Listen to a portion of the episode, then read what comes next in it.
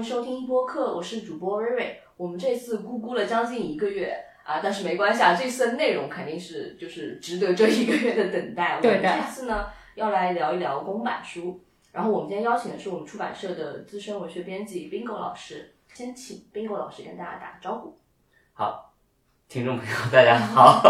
呃，从二零二三啊，就是从今年开年开始，我相信各位读者都会从呃各大新书榜单啊，以及豆瓣榜单啊，还有书店会看到了一连串的崭新的川端康成的作品。是的，今年是川端康成的作品进入公共的领域，然后随着他的作品进入公共领域呢，公版书大战可以说是已经拉开了序幕。就是各家出版社也好，出版机构也好，已经陆续推出了川端康成的代表作单行本，或者说是套装成套的那种呃精选集。然后我们社 就是这场大战中的一员，因为我们也出版了一套川端康成作品集，就是放在我面前的这一套啊，呃，包括雪国、古都、千与鹤、睡美人、依旧的舞女和山鹰。然后我们的译本呢是选用了陈德文老师的译本。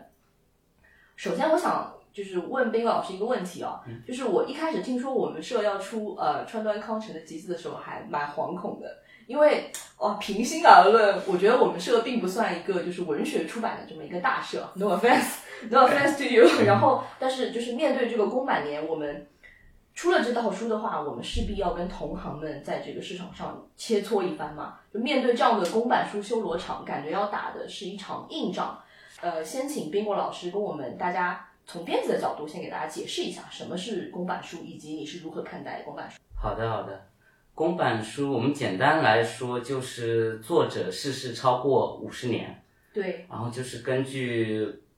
伯尔尼公约》和著作权法，版权保护期为作者的有生之年加死后五十年。嗯，就以川端康成为例，川端是一九七二年逝世的，所以他的版权保护期的话是到二零二二年十二月三十一日为止。嗯，然后就是从二零二三年一月一日开始，川端的作品就进入了公版期。嗯进入公版期为意味着我们可以不通过外方授权，直接出版川端康成的中译本，嗯然后我们只需要支付译者这边的版税或者签字稿酬的翻译费。随着就是这么多川端康成的译本进来嘛，就是我们可以比照一下，就是二零年的时候，那个凯鲁亚克逝世五十周年，然后在路上推出了非常非常多的这个译本。然后去年的时候，三岛他的作品也其实推出了非常多的译本。呃，我其实看到有非常多的争议啊，就比如说在那个在路上公版的时候，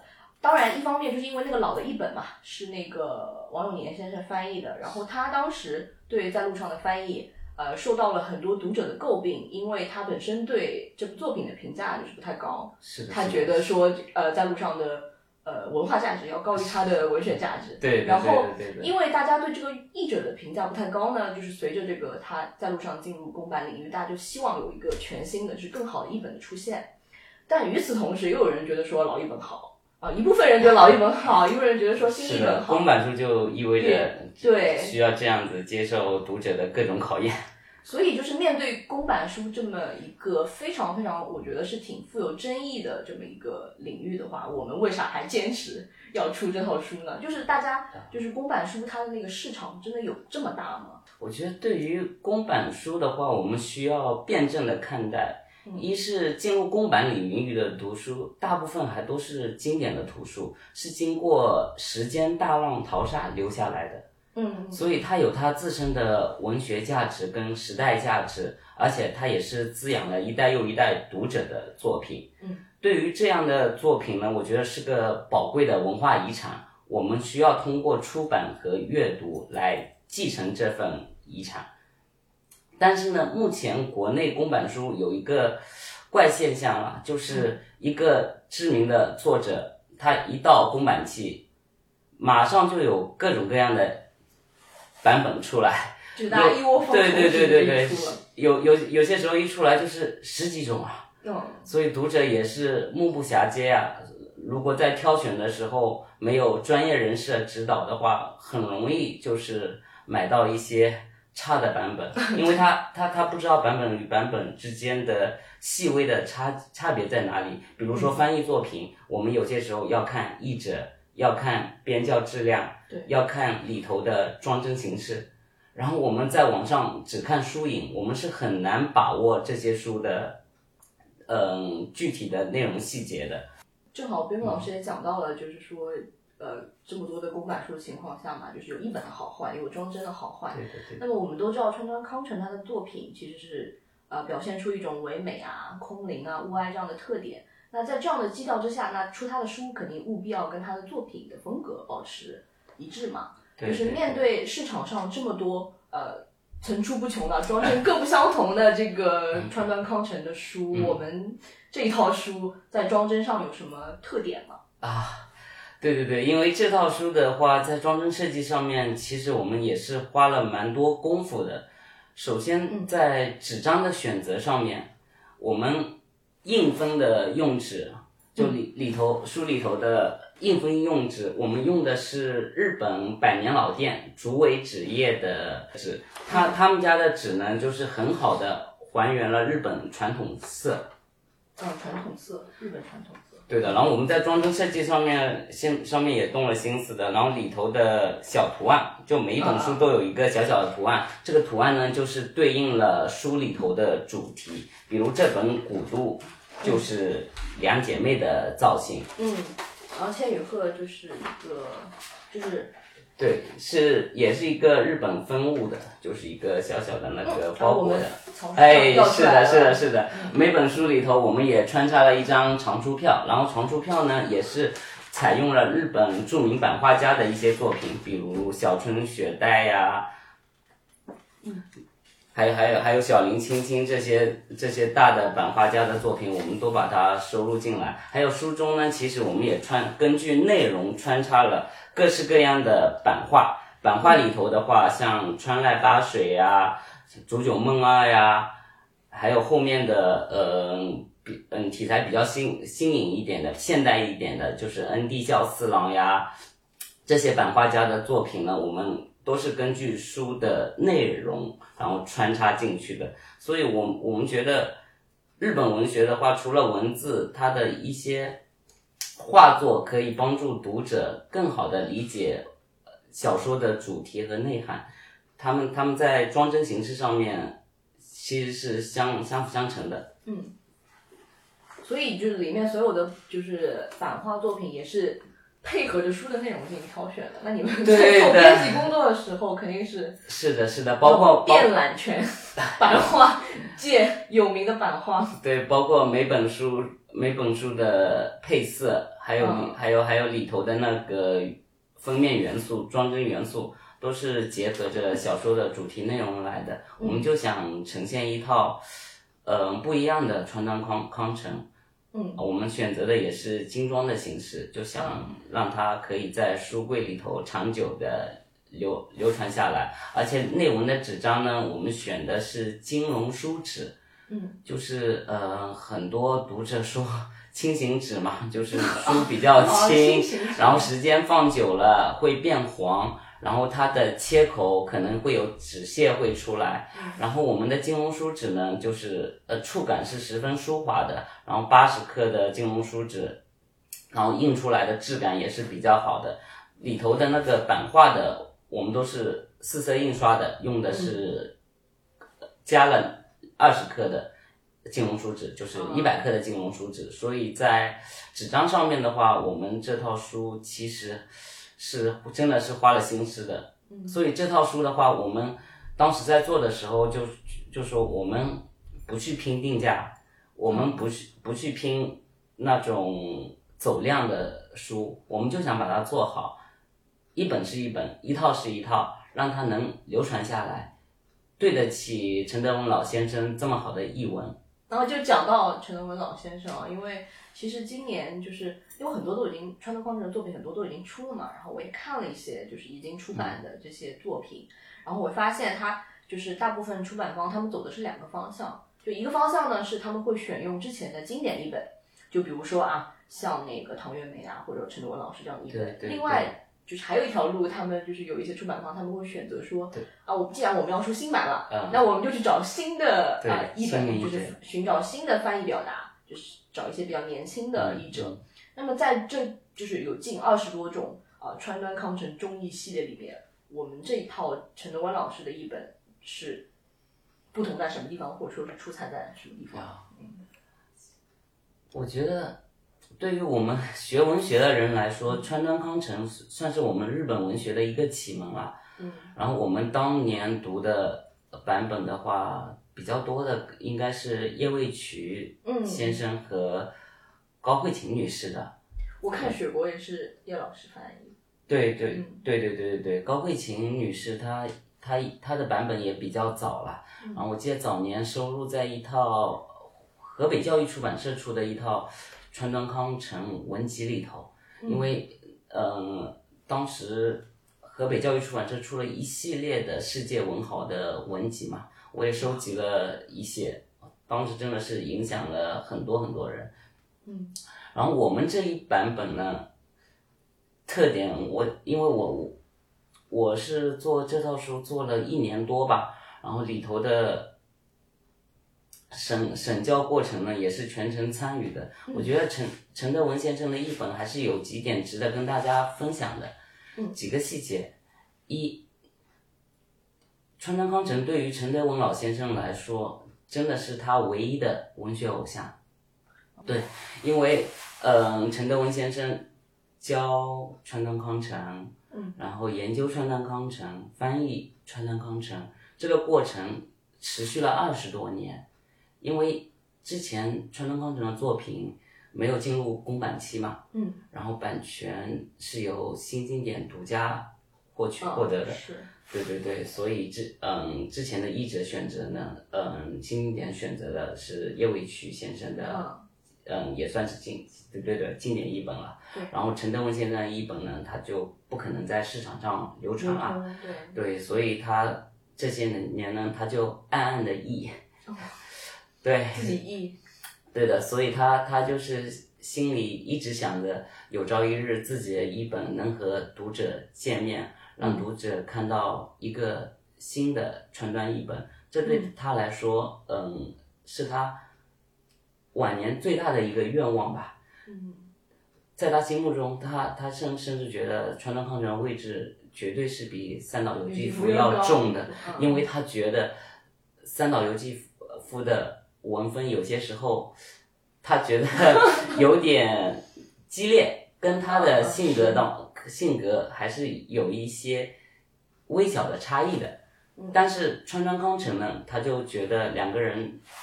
的风格很对位，很契合，一起来也是比较顺利。然后这这是一个，第二个呢，我觉得呃陈振文先生的中文跟功底他是十分好的，尤其他的文字啊就十分具有审美性、抒情性，所以在译川端康成的作品的时候，里头涉及到了一些景物和人物描写的时候，嗯就觉得陈德文先生的中文表达确实是十分舒适的，就跟川端康成的文风比较搭。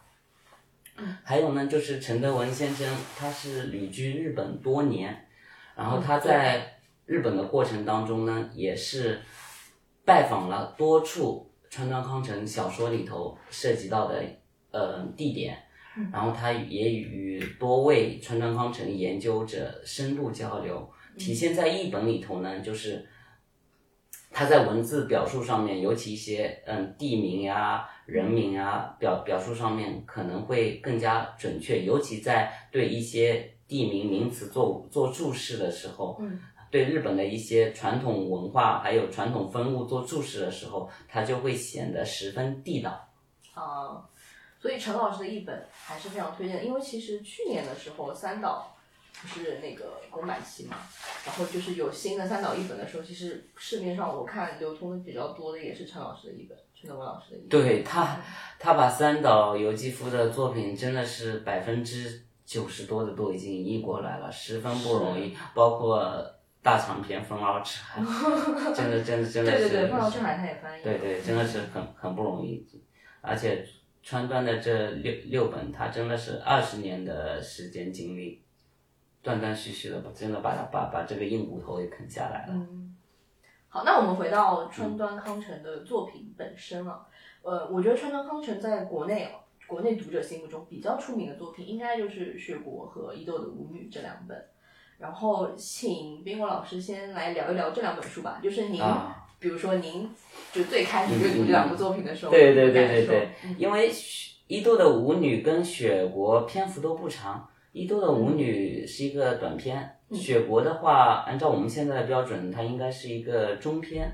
嗯，对，然后伊豆的舞女呢，在我眼里，我觉得她更青春，她有一种朦朦胧胧的爱恋在里头，就是里头的忧伤都是很美好的，嗯就是有一种爱的萌动在里头。嗯，然后这这部作品呢，就我在读的过程当中，就很自然的想到了三岛由纪夫的《曹操》啦。嗯曹操就是呃小海岛之恋嘛，嗯，是古希腊式的特别美好、特别健康的这么一种爱恋。健康，对对对，就是就是就就是两个，呃，只要对比一下三岛由纪夫，另外一本呢，呃，它叫，嗯、爱的饥渴》吧，嗯嗯嗯，爱的饥渴》的，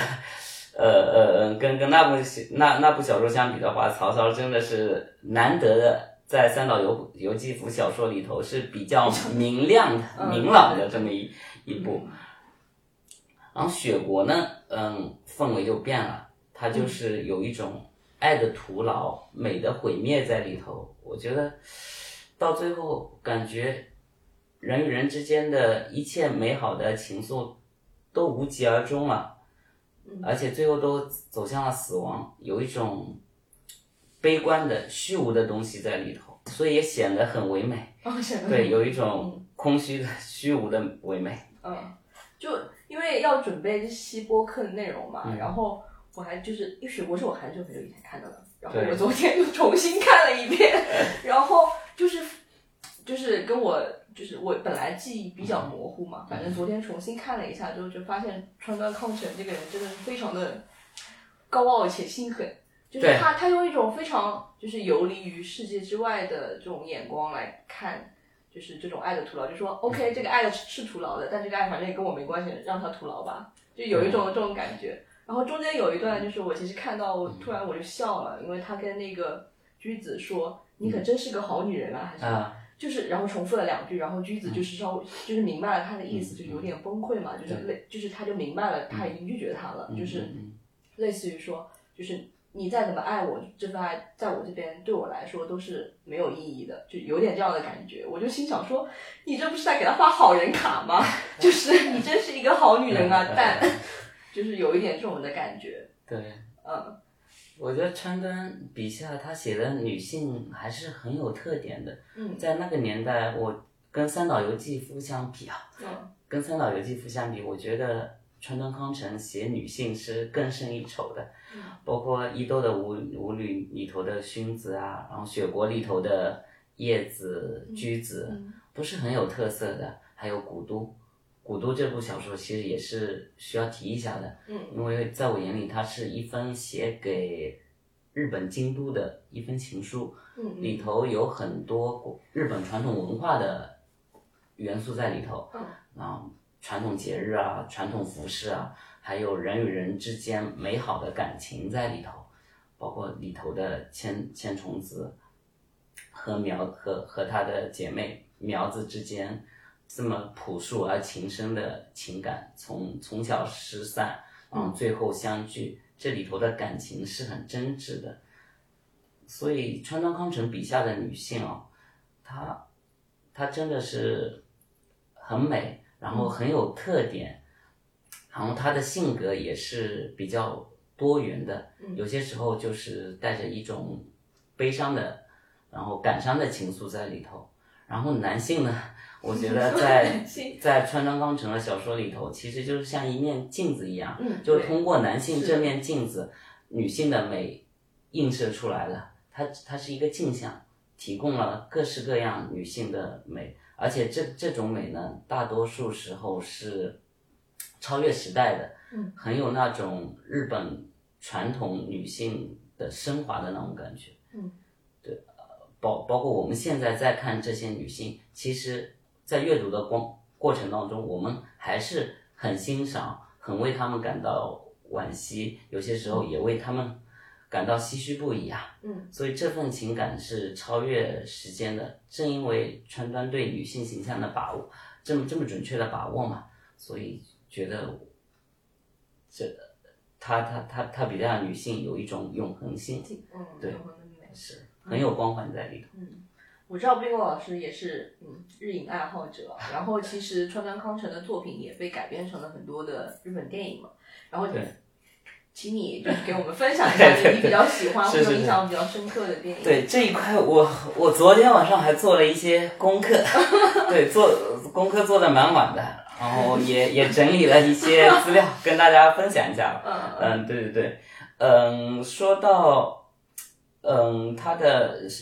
川端康成的小说改编电影啊，我们首先想到的第一个，我觉得应该是《西河克己》，嗯。因为他曾两次把川端康成的《伊豆的舞女》改编成电影，一次是一九六三年啊，另外一次是一九七四年，相当于隔了十余年，嗯。然后拍了两部，第一部呢是吉永小百合演演的，那个时候呢，川端康成还去探班了，嗯。对，所以现在大家都都能看到一张照黑白照片，就是，嗯，川端康成去探吉永小百合的班，然后两个人还有一些合影在里头。嗯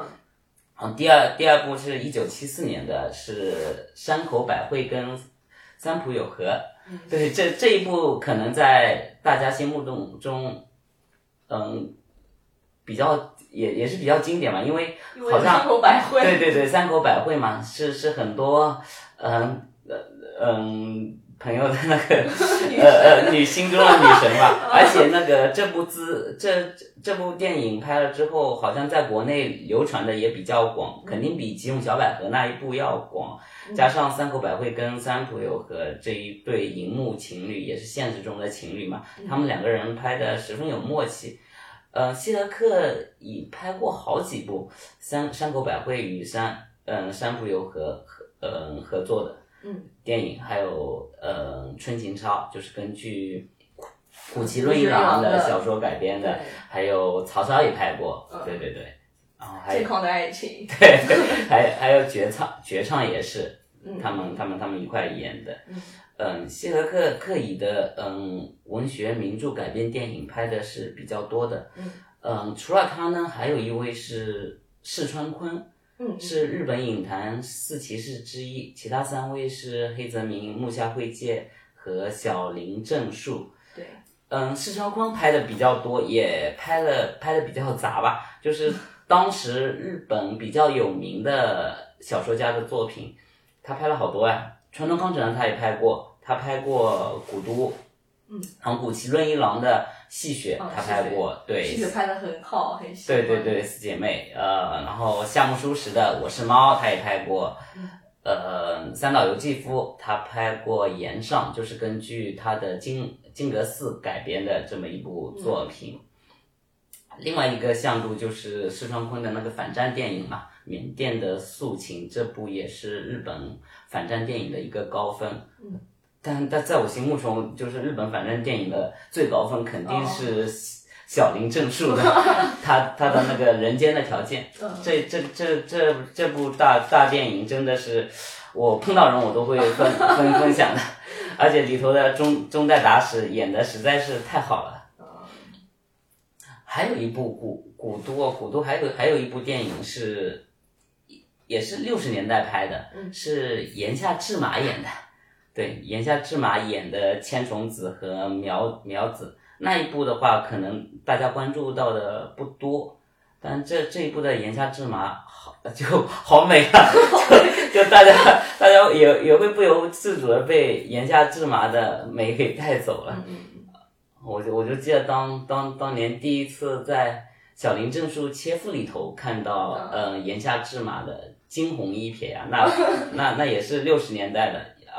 就很年轻的岩下志志麻，然后那个在那个画面，嗯，真真的是很难忘。当然，最好的岩下志麻肯定是在小田正浩里头，就是她的丈夫的电影里头，小田正浩的御用女主角嘛。嗯对，那个那个时候的导演，他他们都有他们的御用女御用女主角，角 就女神啊。对，呃，好，哦，我整理，我我也整整理过过，对对对对对。刚才说说那个西河克己嘛，西河克己因为跟山口百惠真的是合作的比较好。所以西河克克己对应的山口百惠对对对，还有呃小田正浩、岩下智麻，另外一个向度的像城濑四喜男，嗯他他拍过呃川端康成的山鹰，嗯，但是山鹰呢，它的女主角嗯橘子橘子橘子，她是由袁洁子演的。嗯，我当时看的时候就有点出戏，我觉得 城濑四喜男的主角应该永远都是高分秀子，因为高分秀子在《浮云》啊，《女人步上楼梯时》《情迷意乱》《浮云》还有放《放浪记》里头表现的实在是太精彩了。但看陈陈原节子对对对对，就，对，就就串到小金里头了，因为最好的原节子肯定是在小金安二郎的电影里头，而且小金安二郎逝世之后，原节子基本上就是分影了嘛。嗯，啊我我到我我到现在也也没弄清楚是不是因为档期问题，高高分秀子 换成了原节子，但是呢，也也也另有一番味道了。嗯，就是嗯、因为山里头，嗯、嗯、男主人公是一个老年人嘛，他的媳妇，他的他他他他他应该是他的儿媳儿媳橘子，她的形象的话，感觉原节子塑造起来是更朴素一点，更阳光一点，嗯、也有也有也有他的特特点。嗯，城濑四喜男他因他因为拍了很多林夫美子的电嗯小说改编电影嘛，林夫美子里头的女性们就显得更加的独立，性格更加的坚强。嗯，嗯，由高峰秀子演绎呢，也也也也就是别别有一番美。我 因为我十分喜欢高峰秀子，然后另外一个出来了，另外一个是，呃，沟口健啊，沟口健啊，嗯、他他的电影就比较传统，而且就是日本的那个古典美的就就就拍的十分好，像《雨月物语》啊，《西鹤一代女》这里头的女主角都是田中绢代嘛。嗯。哦，我觉得田中绢绢代在沟口健二的电影里头确实是展现了她前所未有的魅力。哦，对，然后男性特征比较强烈的两个导演啊，黑泽明跟小林正树，嗯这两个就是女，我觉得他他们的女性形象反而是陪衬陪衬，嗯他他们男性形象特别好呀。对，然后像像黑泽明电影里头的山山川明啊，然后小林正树电影里头的中代达史，嗯，啊，我最好的中代达史肯定是在小林正树的电影里头。对啊，切腹啊，夺命剑啊，人间的条件，十分推荐大家一看。我发现了我们冰果老师不是文学编辑，应该转行去做电影编辑。啊，但但我看的都是这些老电影了，然后新的我基本上不是特别清楚。嗯还还还还有一部川端的小说《睡美人》，嗯这部的话，嗯，其实在国内讨论的比较少，因为它的主题是有点阴暗的，也有点隐晦的。它是讲的是一个老年人跟少女，就是衰老跟年轻之间的一种博弈。然后里头有很大量的老年的老年人面对青春、面面对年轻女性的一些心心理独白吧。嗯，所以在当时那个年代也是蛮先锋的。嗯然后我们早些年翻译川端康成小说的时候，这个主题的话也是比较避讳的嘛。但是呢，这部作品在西方文学当中其实影响是比较大的，而且在西方影视当中，它的影响也是比较大。我们知道那个加西亚马尔克斯的《苦寂回忆录》，它就是有一部分是致敬川端康成这部《睡美人》的，还有电影里头，呃，包括同名的，呃，茱莉亚里拍的《睡美人》，其实题材跟川端康成的《睡美人》《睡美人》是十分像的，还有。嗯，法国导演就是也是炙手可热的欧伦的，就是每拍一部火一部的。他他的那部花容确实确实，对他的那部《花容月貌》，其实也是睡美人主题的电影，在欧美我觉得影响比较大。确实，电影先停住吧，不然 超时了。我们先打住啊，我们继续就是回到川端康成的作品本身了。然后川呃跟川端康成呃关系比较深的一个作家，我觉得我们肯定要提三岛由纪夫嘛。就他们两个算得上某种程度上可以算得上是师徒，就是因为一个是你像川端是大前辈，对，然后三岛是一个有文学梦想的小青年，然后就是通通过川端康成的这个推荐，然后他也成功发表，应该是自己第一次对对对发表，然后就走上了这个文坛啊，就是算川端康成帮助他，对对对，完成了他的文学出道嘛。然后我就是我觉得，因为三岛由纪夫这个人吧，我觉得他脾脾气或者说人缘儿不怎么好，就是没有太多他比较尊敬的人。对但是川川端康成是他非常尊敬的这么一个作家或者说前辈。然后在他们两个的作品之中，我也看到就是一种比较类似的对死亡或者说对美的这种迷恋。然后冰老师是如何看待两位作家以及他们的作品的？啊，哇，这这两位真的都是大写的作家。对，不在我眼里，就是川端康成跟三岛由纪夫真的是不相伯仲的。嗯，是当当当然，三岛是十分十分尊敬川端康成的。嗯。然后包括三岛由纪夫他自杀之后，嗯然后有很多作家都想去看，就看尸体嘛。嗯。然后那个时候，其实只允许一个作家过去的，那个人就是川端康成，川端康成。然后三岛由纪夫十分熟悉川端康成的作品，嗯几乎每一部川端康成重要的作品，三岛由纪夫都写过很深度的评论。嗯大多数是褒扬，但也有批评的。他不是一味的褒扬，也有批评的。包嗯、就是川端康成后面走的有点远的那部《湖》，嗯对湖水的湖，那部那部也算是中长篇嘛。嗯那那部《湖》的话，三岛由纪夫就提出了一些批评的意见。嗯包括他的那个短片《臂挽》，一开始的话，三岛由纪夫也是就觉得有点不可理解，嗯嗯因为他写的十分鬼魅嘛。后面慢慢的就是他在读的过程当中，就是也也想开了，然后就是把把这篇文章又重新评论了一遍。对对对，三岛，对三三岛对对川端确实是十分熟悉，包括在川端康成获诺贝尔文学奖之前，嗯，三三岛由纪夫就就就推荐，就就早几年吧，就就就给瑞典文学院写信，啊然后推荐呃川端康成，嗯进入诺贝尔文学奖这个名列，呃。也反正也是得了，对。呃，对对对，但但前后隔了好多年隔了好多年，因为他三在三岛由纪夫眼里，就是那个时候的文坛，其实川端康成是最有资格站上诺贝尔文学奖这个呃台阶的。然后两两者之间的话，我我想着除了共同点之外，其实差差异也蛮明显的。对的对的，对我对我主要整理了一些他们之间的差异点，因为我昨天晚上也想了这个问题。因为川三岛由纪夫不是川端康成的一个文学小跟班，他有自己的文学理想、文学抱负跟文学理念，嗯，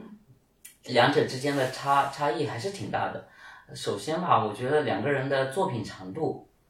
差别，这个是最明显的，对，对比较直观的。嗯是，嗯，川端康成喜欢写中短篇，嗯。它的大长篇其实不多的，嗯。比较厚的也就舞姬啊、山鹰啊，这这这两部稍微厚一点，其他的都都不是特别厚的对，包括我们翻译成中文版也就两百两百多页的，对，然后就是跟跟三岛由纪夫的《假面的告白》呀、《爱的饥渴》、《曹操》、《金阁寺》这样的篇幅差不多了，但是呢，三三岛由纪夫有他更大的文学抱负，他要写日本的长河小说，他要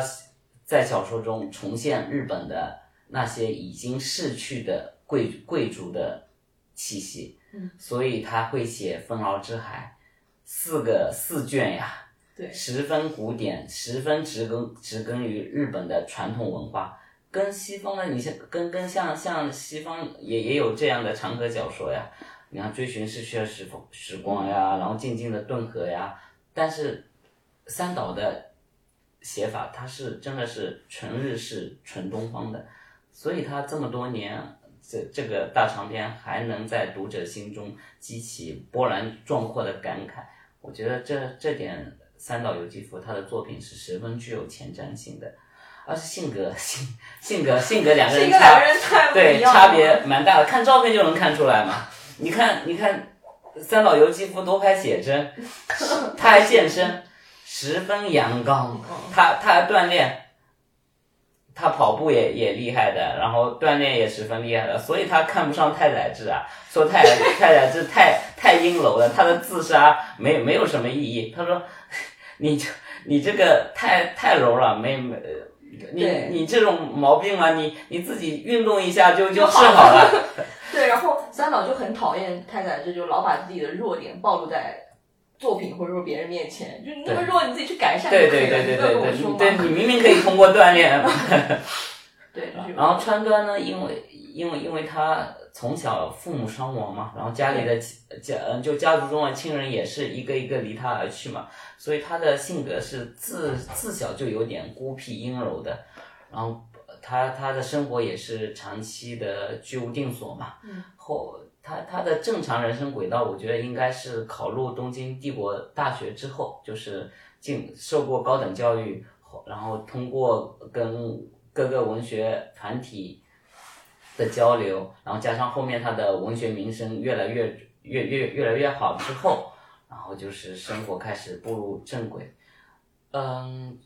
三岛由纪夫呢，他他出身不一样呀，他是贵族出身呀，他只是家道没落的贵族，但但他小时候他是受受过贵族教育的，所以三岛由纪夫他懂戏剧，他懂能剧，啊能乐，他等他他等懂能乐，而且他对歌舞伎也有很好的修养，嗯。他也写了一系列的作作品嘛，对，他他他就是真的是深入研究的，因为他懂，他看过，他知道这些领域。嗯，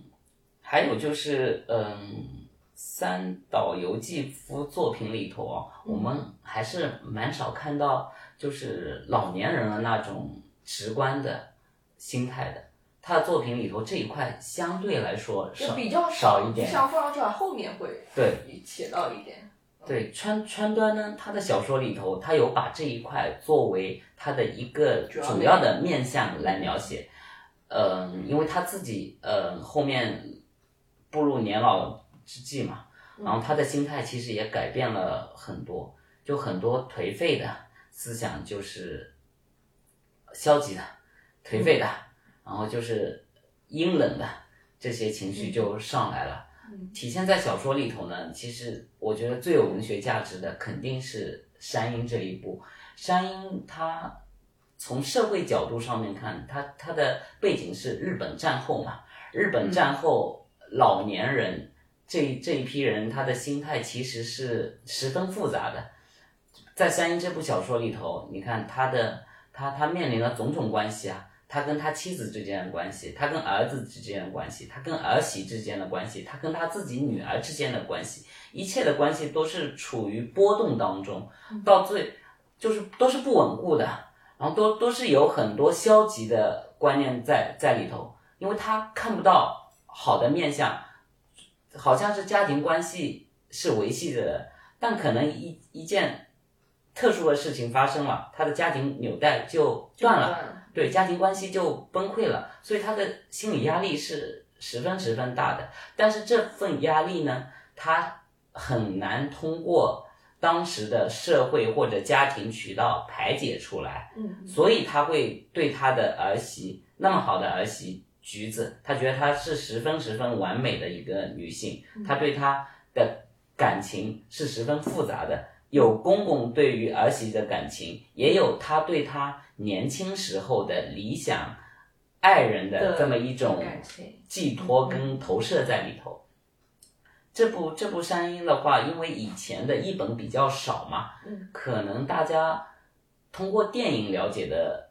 比较多。现在作品出来了，大家可以通过文字再次感受一下川端康成笔下的老年人的心态，因为中国也是啊，慢慢的步入老龄化社会，很多话题，突然跳对对，很多话题我们没法避免的。嗯现在很多纪实文学，还有一些社会学角度上面呃写这一块的很多的，但是从文学角度呢，我觉得三山鹰这部小说是一个很好的样本。嗯就是就接冰老师的话哦，就是我觉得春端跟三三岛他们两个就是，我觉得他们俩内在的核心是比较相似，都是有一有一点毁灭性嗯，的这个倾向，都希望就是通过某种死亡的献祭来摆脱呃，就是平庸啊，或者说反正就是有一种这种感觉啊。但他们俩不一样的地方就在于三岛由纪夫他是很直白的，就是一种向外走的这种，这就是这种毁灭，他是他是希望放把火把他们都烧了，对，或者说是对就是我就极端，我就自杀在你的面前，然后这种直白的展示会让你感受到一种哦嗯嗯。爆裂。然后川端呢，他就是比较是像那种往内走的这种毁灭，就是一种精神的自残。就像你刚刚讲的，嗯。就是老年人的这个描写，其实我感觉也是啊，就是嗯。它是一种慢慢的无声无息的，就好像就是哦外面的雪融化了，就是花陨落了，就是这种毁灭，是的，是的，是的。对对对对对，我我也是这么觉得的。嗯，因为川端康成他他不喜欢十分十分极端的方式，嗯。他他的小说里头就是有一个缓缓的结局啦，嗯。包包括他的结尾，很多时候就是有一些环境的描写啊，还有一些很抒情性的表达呀，对，就是有那种雪雪落下来那种感觉，就是慢慢的消融的感觉。山山山岛由纪夫的作品呢，确实是有些时候他情绪到了那一个地步，后面他必然会爆炸，必然会 会会有一个大事件发生，对，让所有人就是你眼睛不可能跳过那个场景的，这是三三岛的特色，而且，呃，我觉得想在丰富的了解川端康成跟三岛由纪夫嘛，我我昨晚也整理了一些资料，我觉得影视作品也有三岛由纪夫他他自己自己的那部三三十分钟的《忧国》里头，算是通过影视作品表达自己的内心世界的这么一个作品。二是那个是一个美国导演拍的《三岛由纪夫传》嘛，比较长，然后里头也是分几个片段来讲三岛由纪夫的生平跟他的那个文文学成就，还有跟他最后的人生选择嘛。这一这一部长篇的话，大家有兴趣也可以关注一下。嗯图书我觉得最最有名的应该就是那部《美雨爆裂》了。嗯《梅雨爆裂》里头写也是写的比较具体的，他自己的嗯，三岛三岛自己写过一个自传性的散散文体吧，叫《太阳与铁》，里头有很多很多他内心的独白，就你你会看到很多在作品里头看不到的三岛由纪夫的那个面相，比如他他也会因为写不出呃稿子而感到忧愁，他内心其实也有很多很多矛盾的时刻。他他对他的作品的判断，他有些时候自己也也也会陷入一种犹豫徘徊的状状态。那呃那而且而且里头他的对人生的一些态度的表达，嗯，里头也也涉及到很多，就是《太阳与铁》还是蛮值得读一读的，比比他那个《假面的告白》写的要，呃，我觉得写写的要丰富一点。《假面的告白》因为是文学，算是一部文学性的自传性小说嘛，因为是小说，还是有点不一样的地方。《太阳与铁》的话更直观一点，川端康成是去应该去年还是前年呀、那本川端康成传《双面之人》里头